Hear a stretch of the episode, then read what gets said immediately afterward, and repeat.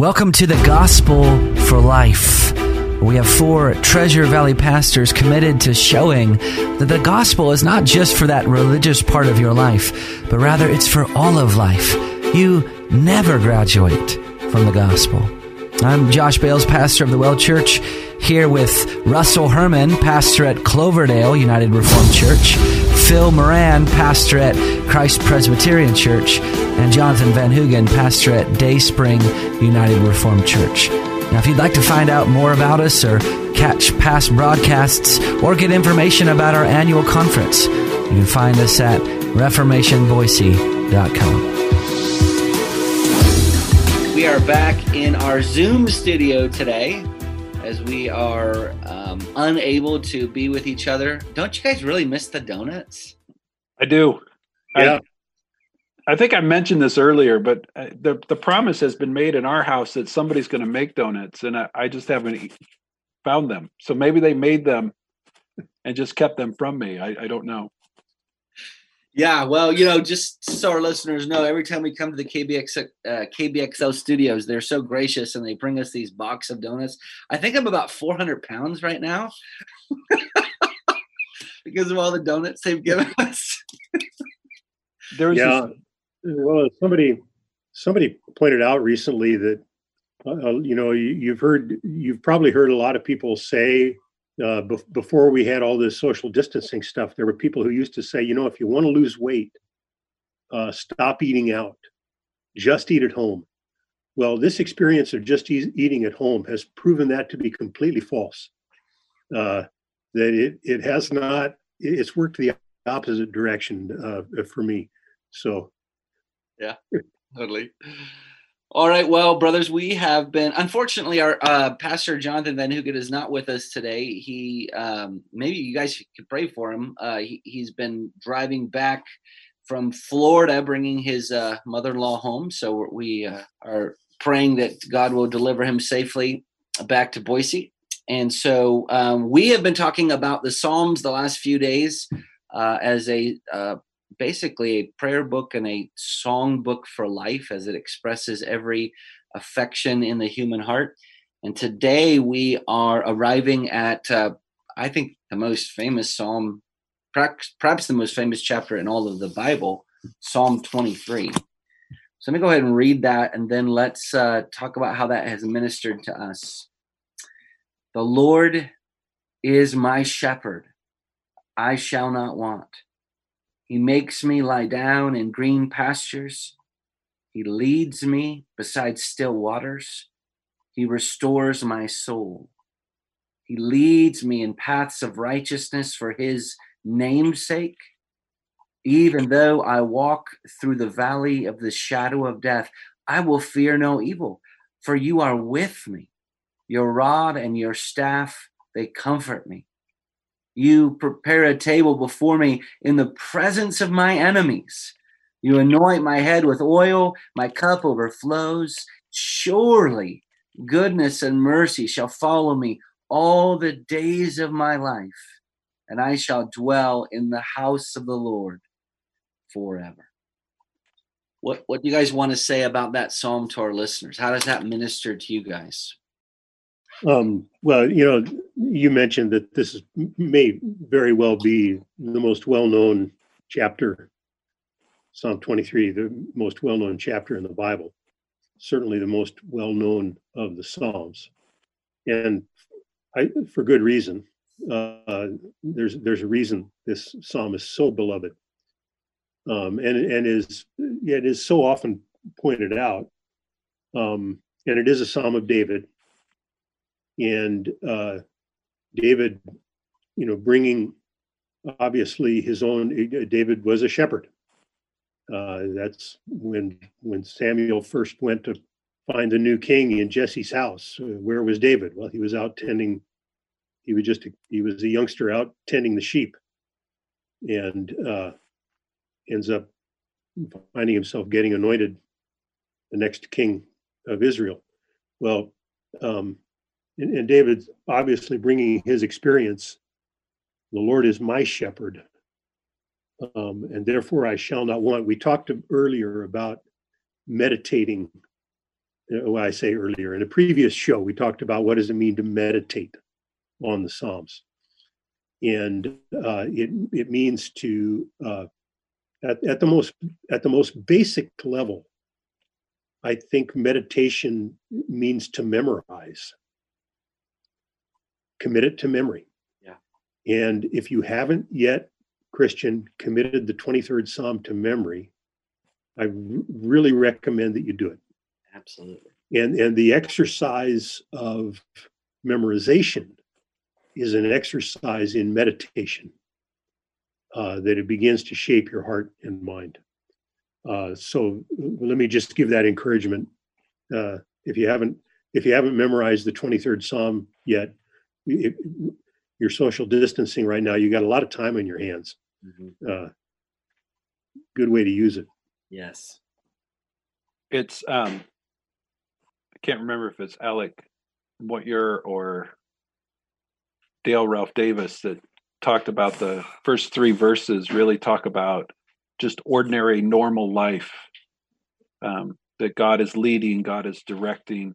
Um, he makes me lie down in green pastures. He leads me beside still waters. He restores my soul. Um, and they talked about that just ordinary life wears us down. The wear and tear of everyday life makes us tired. And God is leading in those. Um, he leads me in paths of righteousness, really could just mean He leads me in right paths. Um, so that in the normal everyday affairs of life, God is with us. Mhm.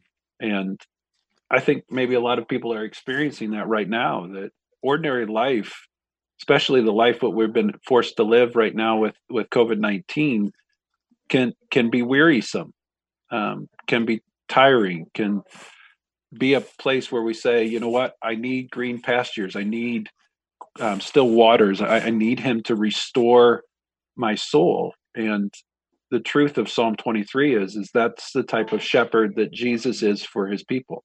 Mhm. Um, I don't think it's too much of a stretch to say that Psalm 23 is the Old Testament equivalent to John 10 of the New Testament. Jesus is claimed to be the good shepherd um, in John 10. So I would tie those two together. Know, there's a really good book uh, called A Shepherd's Look at Psalm 23. I think it's by Philip Keller. And uh, he actually spent a, a good deal of time uh, being a shepherd. And so he understands sheep really well. And he, he really drew out the imagery of every single line here in Psalm 23. I mean, he, he talked about, you know, the nature of a sheep itself. And, you know, God really built sheep to be domesticated animals.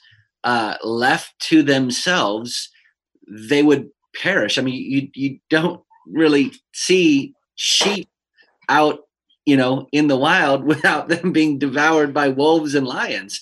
And each one of these lines is so comforting. I, I won't go into it. I would just commend that book to you. But I, I, for me, experientially, I almost invariably uh, meditate on this psalm every Saturday night as I lay my head down on my pillow.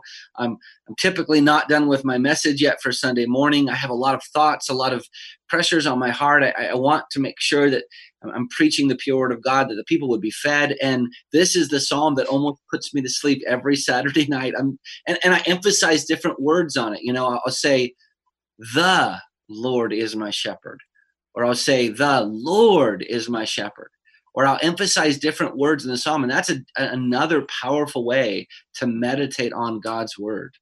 But this has been so comforting to me personally. And I just um, think it's important for us to realize that we're told in verse three, He leads me in paths of righteousness, right paths. And oftentimes we apply that to what's ahead of it to green pastures and still waters. But it applies just as much to what follows it mm-hmm. as what's ahead of it. Yeah. The same God that leads us in the right path to green pastures and still waters is the same God that leads us through the valley of the shadow of death. And to me, that's a comfort that in the in what I would classify as the good times of my life and what I would classify as the hard times of my life, Mm-hmm. That God is leading in both of those. Yeah. And he's not just leading. Verse 4 would say, You are with me. Yeah. And your rod and your staff, they comfort me. And um, it's really the that whole idea of the rod and staff. It's not only used to direct the sheep, but it's used to protect the sheep. Um, we have a God that is is powerful to go before his people and, and keep them safe. Yeah. Well, that that those first two words of verse four, even though, in in scripture and just in regular grammar, when we use that word, even th- that phrase, even though, it's when we're connecting two truths that ought not to go together. Uh, so, like Job said, uh, though he slay me, yet will I trust him. The idea of trusting God uh, seems odd to connect that with the idea of being slain or or dying. Or or in Habakkuk when it says though the fig tree should not blossom uh, yet will I trust him. Um, or in Psalm 46 though the earth give way um, and so when when he says here even though I walk through the valley of the shadow of death there's the one disparity um, at the end of it he says I'm going to find comfort how how do you have comfort in the midst of walking through the valley of the shadow of death. And you already said it, Russ. It's right in the middle of that verse. It's because you are with me. Um, this is the, the absolute pinnacle of, of the Christian's comfort. Um, that it, it's not just that God directs us, it's not just that God protects us, but it's that God is with us. And that's the beating heart of this psalm. Uh, the Yeah. reason why we can find comfort in life is because God actually is with us. He's with the Christian. Amen. You know, one of the themes we've talked about in the Psalms is that they are fulfilled in Christ. And I just want to point out something uh, about Psalm 23 that uh, if you look at look at Mark's gospel, and I'm I'm going to look for a moment at Mark chapter six and the and the way that Mark tells about the great miracle of the feeding of the 5,000. And just the inspired wording that Mark chooses for telling this, and it tells us something about deep and profound about who Jesus is. But if, if you look at Mark, I'm, I'm going to jump to Mark chapter 6. And the the apostles of Jesus, his is he has he has sent them out um, to uh, it's the, the first time sending them out to to carry the gospel themselves okay? And then they come back and they report back to jesus. And uh, verse 30 of chapter 6 says the apostles returned to jesus and told him all that they had done and taught and he said to them now remember they've just been out where they've been giving giving giving uh, he sent them out to carry the gospel message, which he- he's been preaching. Now they've come back and he says, Come away by yourselves to a desolate place. We're, we're going to go out, we're going to take a little retreat. And uh,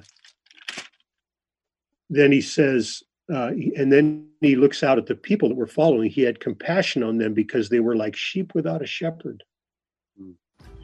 We're going to have to come back to this because we're about to run out of time. But Mark is going to point out to us that Jesus is the shepherd of Psalm 23. Oh, this is a great cliffhanger. Nice work, Bill. Yeah. well, you've been listening to the Gospel for Life. We'll see you next time.